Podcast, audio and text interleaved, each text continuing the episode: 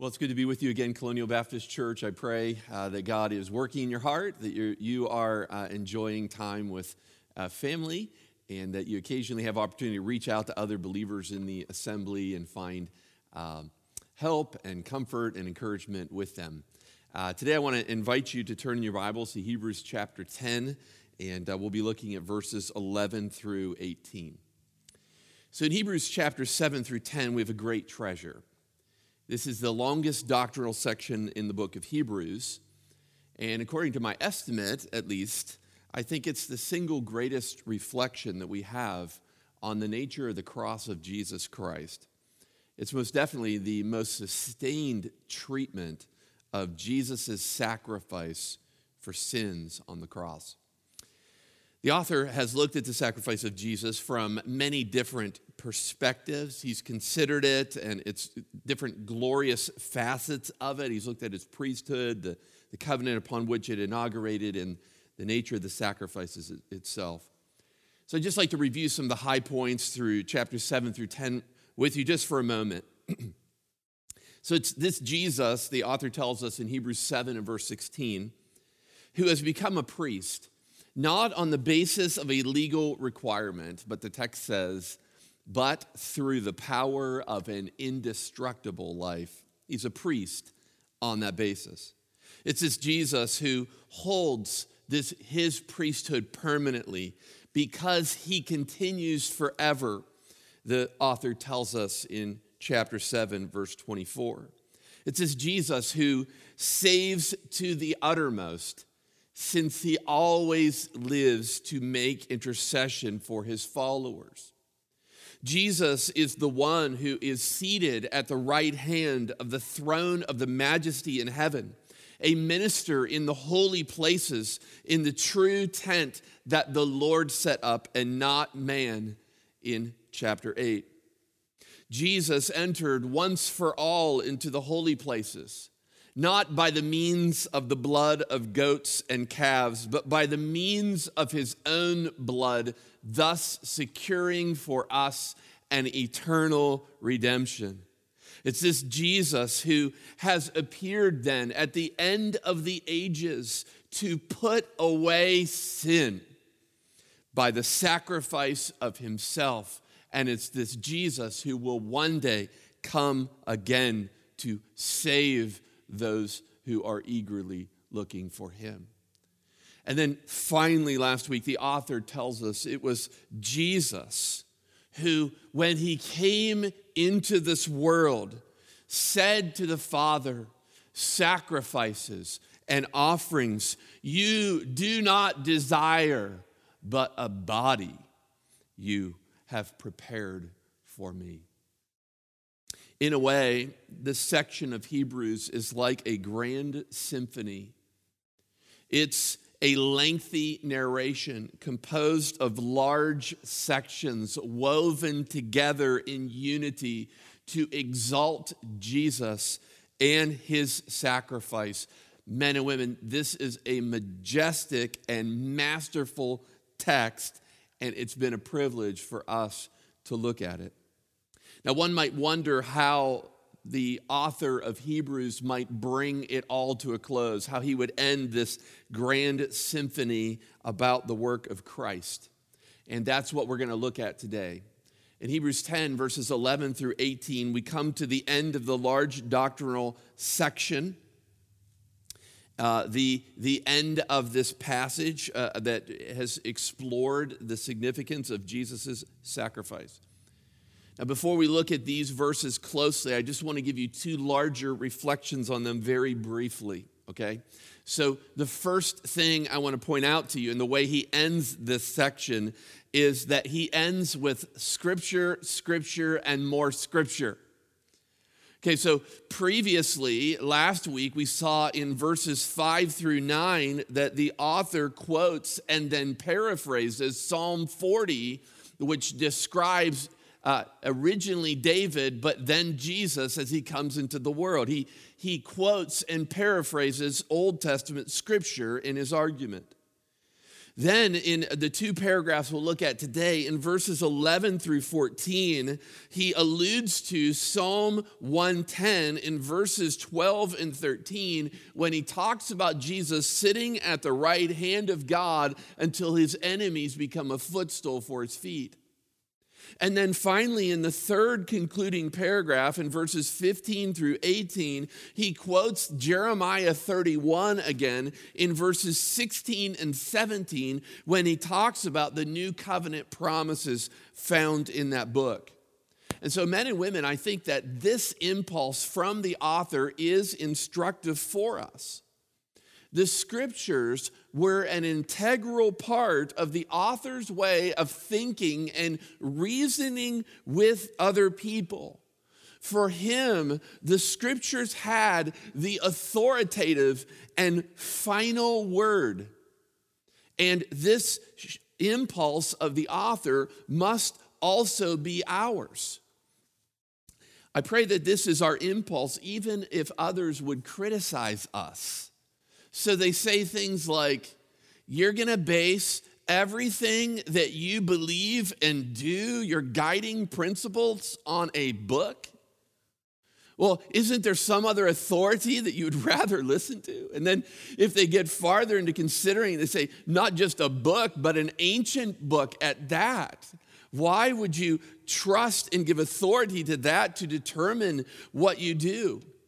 Or they say, you know, all it seems that you do in life, when I ask you for advice or principles, is it seems like you're always preaching to me and you're just giving me Bible verse after Bible verse. That's the criticism. But, but I think we should say something like this Well, I've got nothing else to offer you.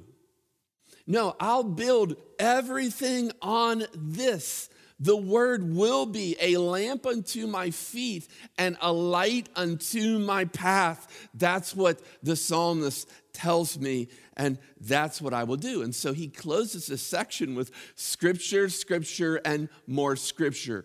Might we also reason that way?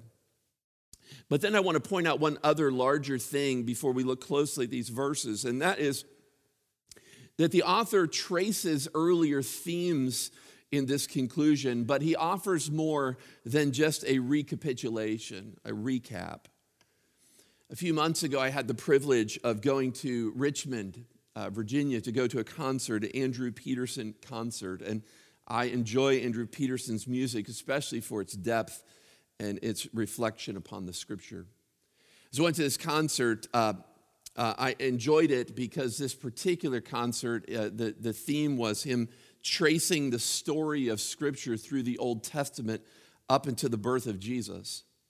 So, in this concert, he has songs about the Passover, songs about Moses. He's got a song about deliverance from Egypt. He, he has, actually has a song about the genealogies found in Matthew, very creative song about those genealogies.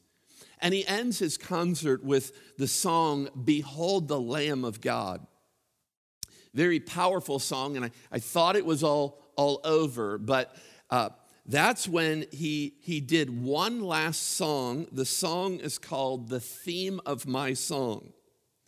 It's about three minutes long, and in this song, what he does is he brings together all the music that you've heard in the concert before.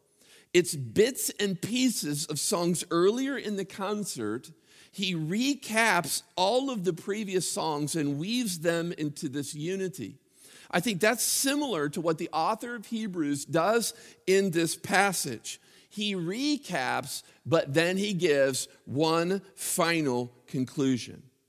And so, having considered these larger themes and what's going on, I want to look closely at this text in its two movements.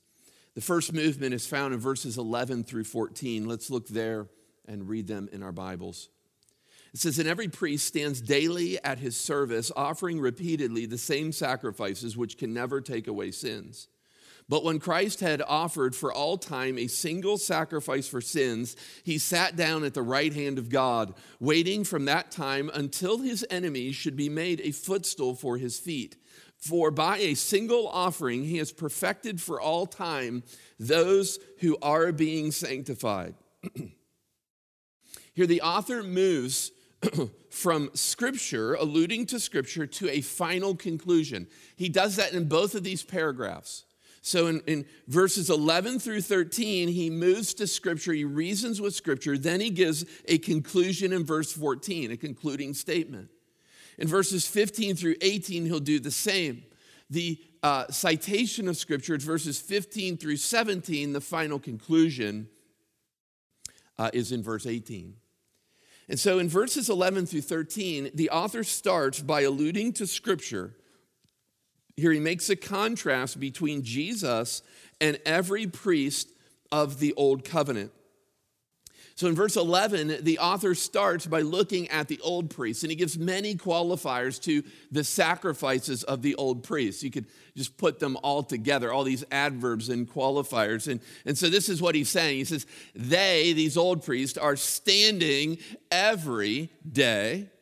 They're offering the same sacrifices, and they're doing so repeatedly. So, for all intents and purposes, here, what the author is saying is that every priest of the Old Covenant woke up every day and did the same things over and over again. I like how one author describes what the author of Hebrews is doing here.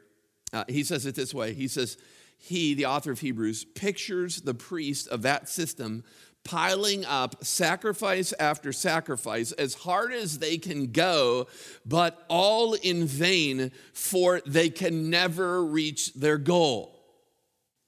Okay, so what we need to understand from the author's perspective in verse 11 uh, here is that these sacrifices are, were inherently inadequate, and repeating them every day did not bring completion to the worshiper.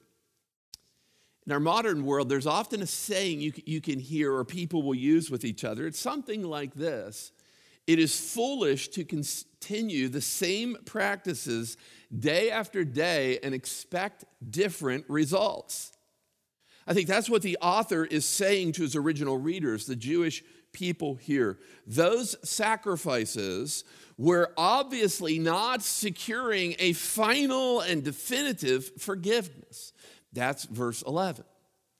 But then in verses uh, 12 and 13, we learn the author's point is not done.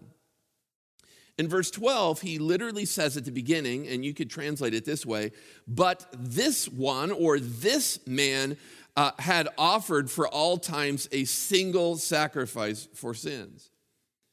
So, in contrast to the old priests who were always standing, Jesus' sufficient sacrifice, one time sacrifice, empowers him to sit down.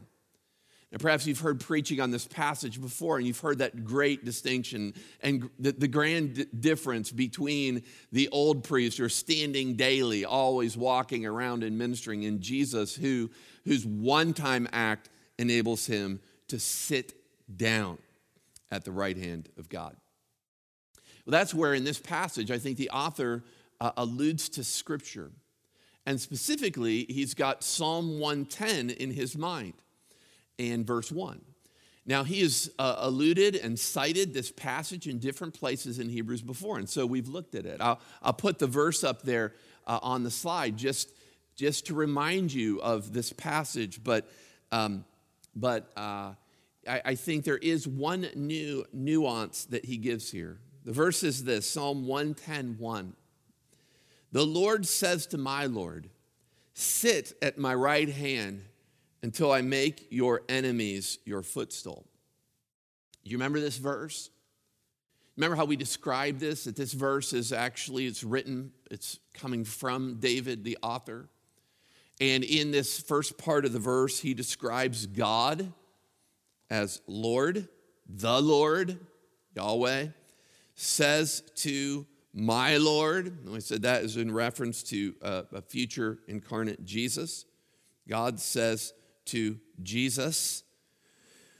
Um, so we have seen that part of this verse before, I think, particularly the first half of this verse. Uh, the second half, however, is something that the author has not mentioned to this point so far. In the second half, he says, Sit at my right hand until I, that's God, does something for Jesus. Until I make your enemies your footstool. So I want to I want to ask you why you think the author of Hebrews adds this second part here. Why would he mention God promising that Jesus can remain seated and that he will secure the uh, submission of Jesus' enemies? I would suggest that it's to put emphasis on the completed nature of Jesus' work in his one sacrifice. You see, men and women, Jesus did everything that he needed to do.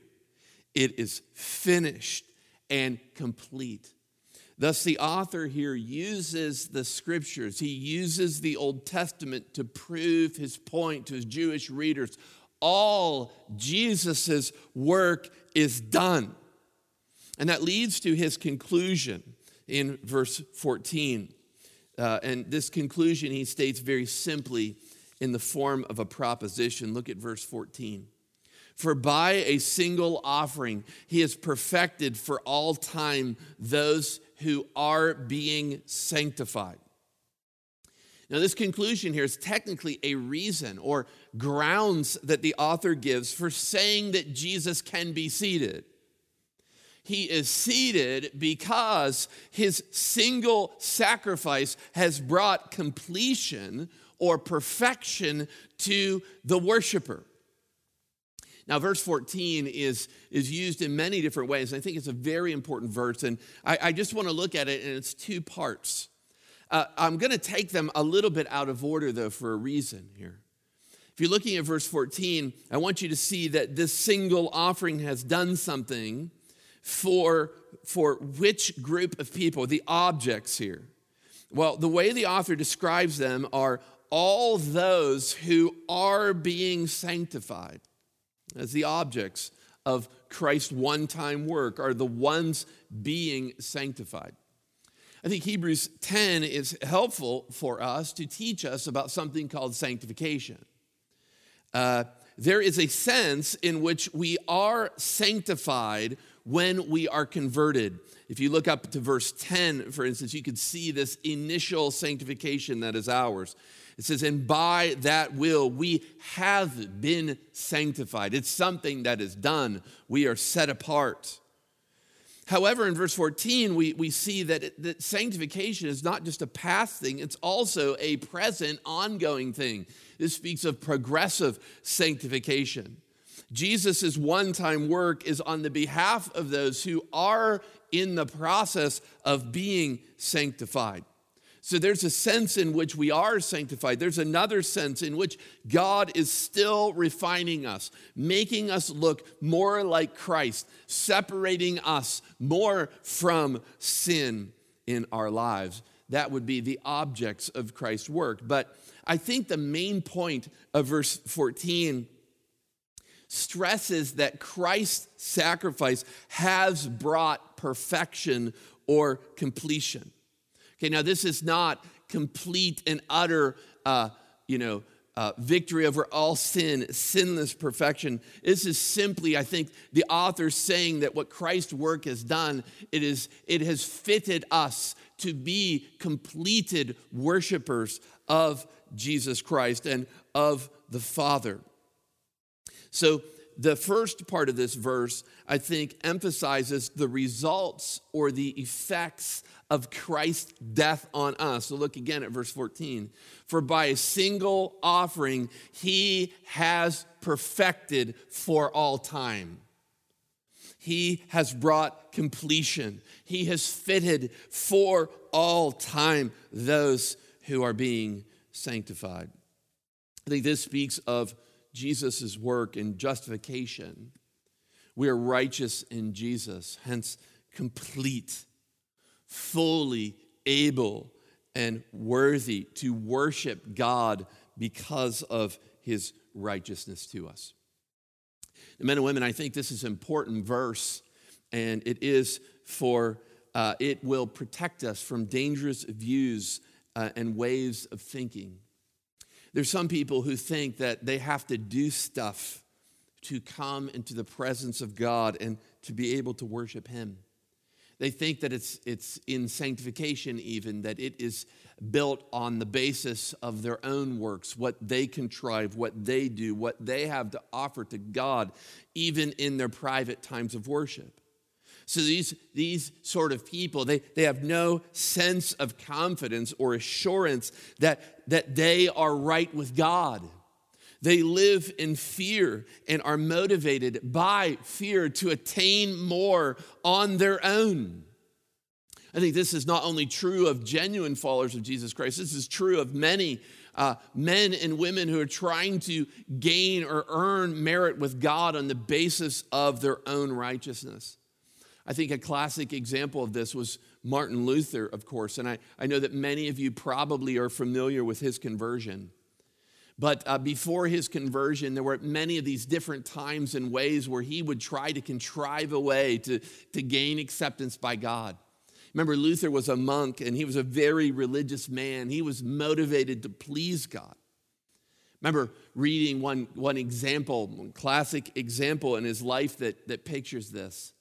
There's a time when he traveled, was traveling to Rome and he visited this holy location where, according to Catholic tradition, uh, they believed that Jesus had walked on some stairs that were transported from Jerusalem to Rome. This holy site is called the Scala Sancta, the holy stairs. And so Luther, upon visiting these stairs, climbed every stair on his knees, kissing every step, quoting scripture on every step, praying on every step to seek God's favor. At this time, Luther was still living in constant fear that he hadn't done enough, that he hadn't prayed enough, that he hadn't confessed enough, that he hadn't engaged others enough with Christ. So Luther prays and he weeps and he kisses and he prays some more. And he did these sorts of things until he realized one day in Romans that salvation and forgiveness come through faith in Christ's work alone, not our own. So we can look at the example of Luther and we can say, okay, he had it all wrong, but yet, yet many of us go to God this way in our private devotional time. We go bargaining with him, we're bartering with God, offering our own works to appease him. But I think others who reflect upon what verse 14 is saying in the completed work of Jesus Christ that makes us perfect or complete to be worshipers, others choose to go to Christ on the basis of his sacrifice alone. They know that all of their junk, right, all of their sin from their past, all of the immoral thoughts and actions of their teen years, all of the lying in their business practices or on their tax forms, their marital infidelity, their hours and hours of sinful indulgences on the internet, all their sinful imaginations, all the gossip and the slander about their parents or their neighbors, all their coveting of others' houses and cars and things is covered by one single sacrifice for all time.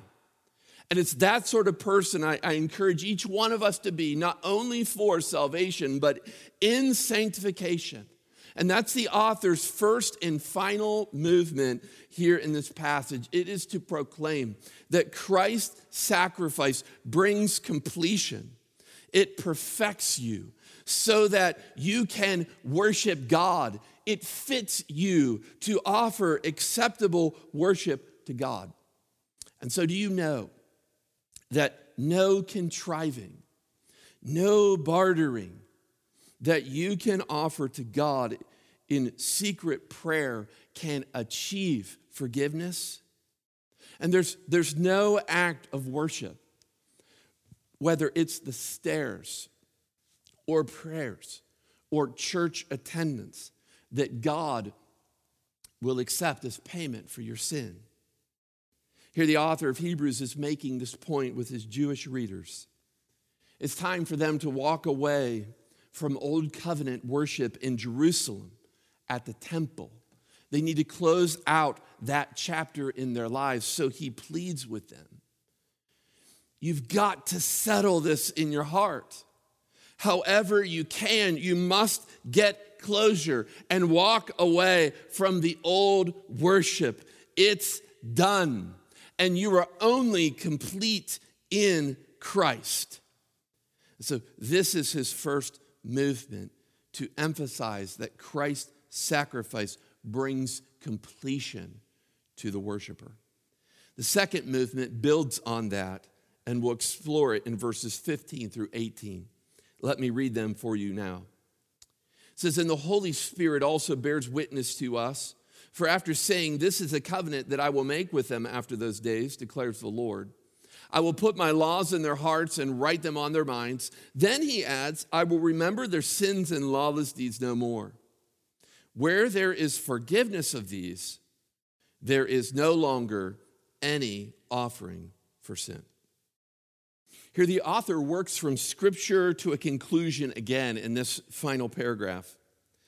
Uh, I want you to look, first of all, the, verse 15 and the way he introduces the scripture here.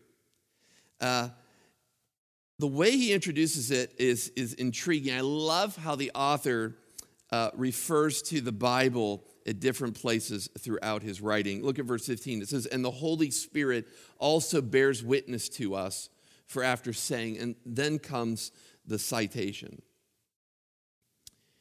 Here, I want to point out something about the way the author will uh, introduce quotations.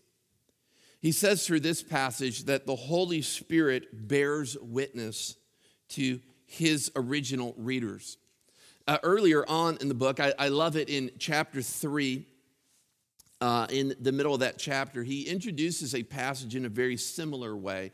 He says, As the Holy Spirit says, there in that chapter, I, I think what he revealed to us is what he believed about the Bible. The author believed that the Old Testament scriptures were sourced in the Spirit of God, that they came from him. Here, I think it's similar, but maybe just a little bit different. Here he says that the Holy Spirit is using scripture, Jeremiah 31, a quote from Jeremiah 31. He's using scripture presently with his readers to bear witness to them. The Holy Spirit here uses this text and speaks through it to believers in the present. And so I think this reveals to us what the author believes about the living nature of the word. It's a lot like Hebrews 4:12, what he says there. It's living and active. Here he says the Holy Spirit is testifying to you about it right now. After this introductory statement, he then quotes this passage, Jeremiah 31, in verses 16 and 17. In these two verses, he reminds us of the new covenant promises that God gave to his people, specifically two of these promises. One, that he would put his laws in their minds and uh, in their hearts. And then two, that he would remember their sins and lawless deeds no more. Now, we've considered this passage before. It was found in Hebrews 8 in a fuller form. Here, he's just, he's just uh, kind of just taking a few of the pieces together. There is one thing he adds that we didn't consider in chapter 8, and that he, he adds this, this phrase, this word, lawless deeds, to the passage. The words lawless deeds refer back to the Old Testament scriptures, and uh, the word that's used here is used often in the Old Testament scriptures to describe wickedness. I find it in many English translations to be translated as, uh, as wickedness or rebellion. It speaks literally of casting off God's laws. Okay, so God made his will known to you in his laws, his moral laws and rules. But what this sin is, it's just casting it out, it's setting aside, it's stepping over it. And so, because of Christ, what the author tells us here is that God chooses not to remember sins and acts of wickedness like that, lawless acts, anymore.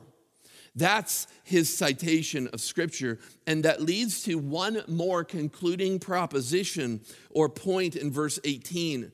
So look with me again at verse 18 at, at a very important verse. It says, Where there is forgiveness of these, there's no longer any offering for sin. The word these refers back to lawless deeds and sins in the Jeremiah quote. These are the things that God determines never to remember again because of Jesus. But I want you to see that verse 18 is a really important verse. I think it's important grammatically because it is clearly the conclusion of verses 15 through 17. But I might argue that it, could be more than a conclusion to those verses. This could be a conclusion to the grand whole symphony about the cross of Jesus. So, the author of Hebrews wants his readers to know something. He wants them to know that Christ changes everything for them.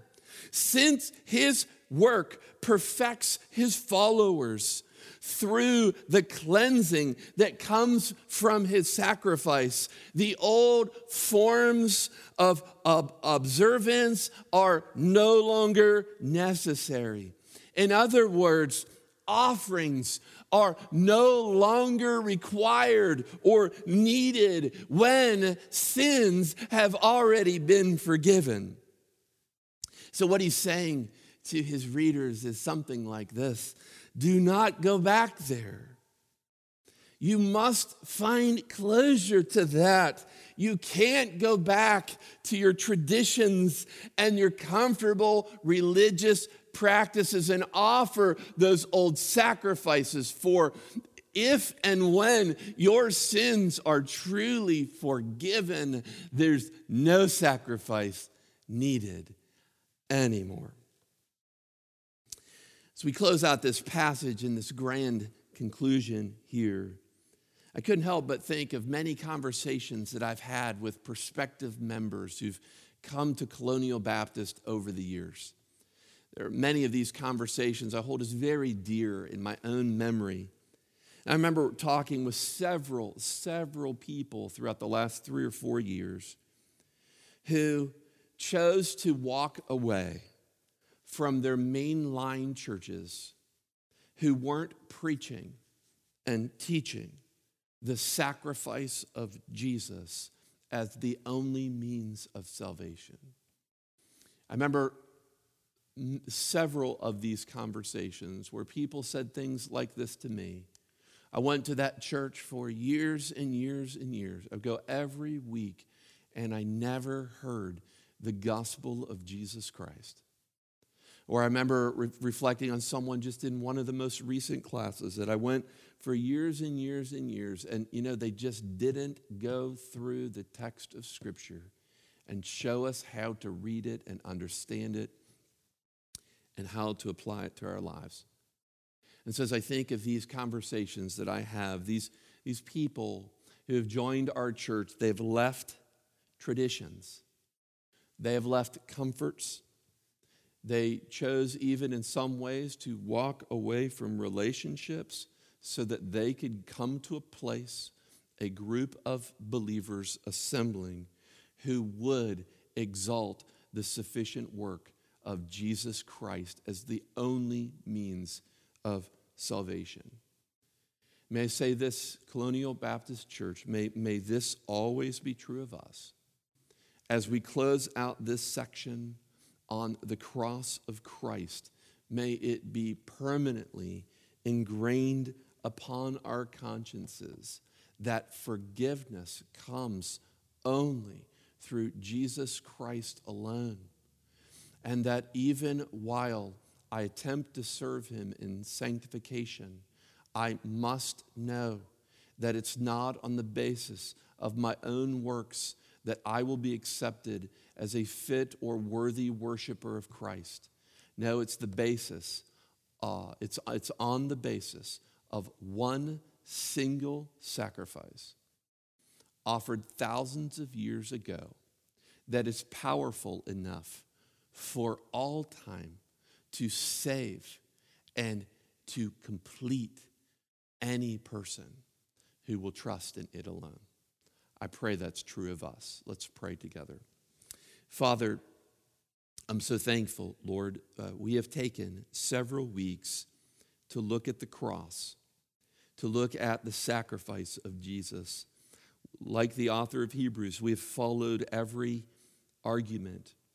We have, we have, we have looked at every section and uh, we've attempted, I, I've attempted to proclaim how this section is, is woven together in a unity that exalts Jesus. I pray, Lord, that this, this unity, this doctrinal section would inform the way that we live. I pray that it would inform the way that we go before God this week in our private, go before you this week in our private devotional time and what we, what we bring to offer you. We see that what we bring is something that's already been accomplished, it's already done. What we bring is Jesus and his one time act that covers all of our sins. And so, Lord, uh, help us to live in light of that reality this week, we pray. In Jesus' name, amen.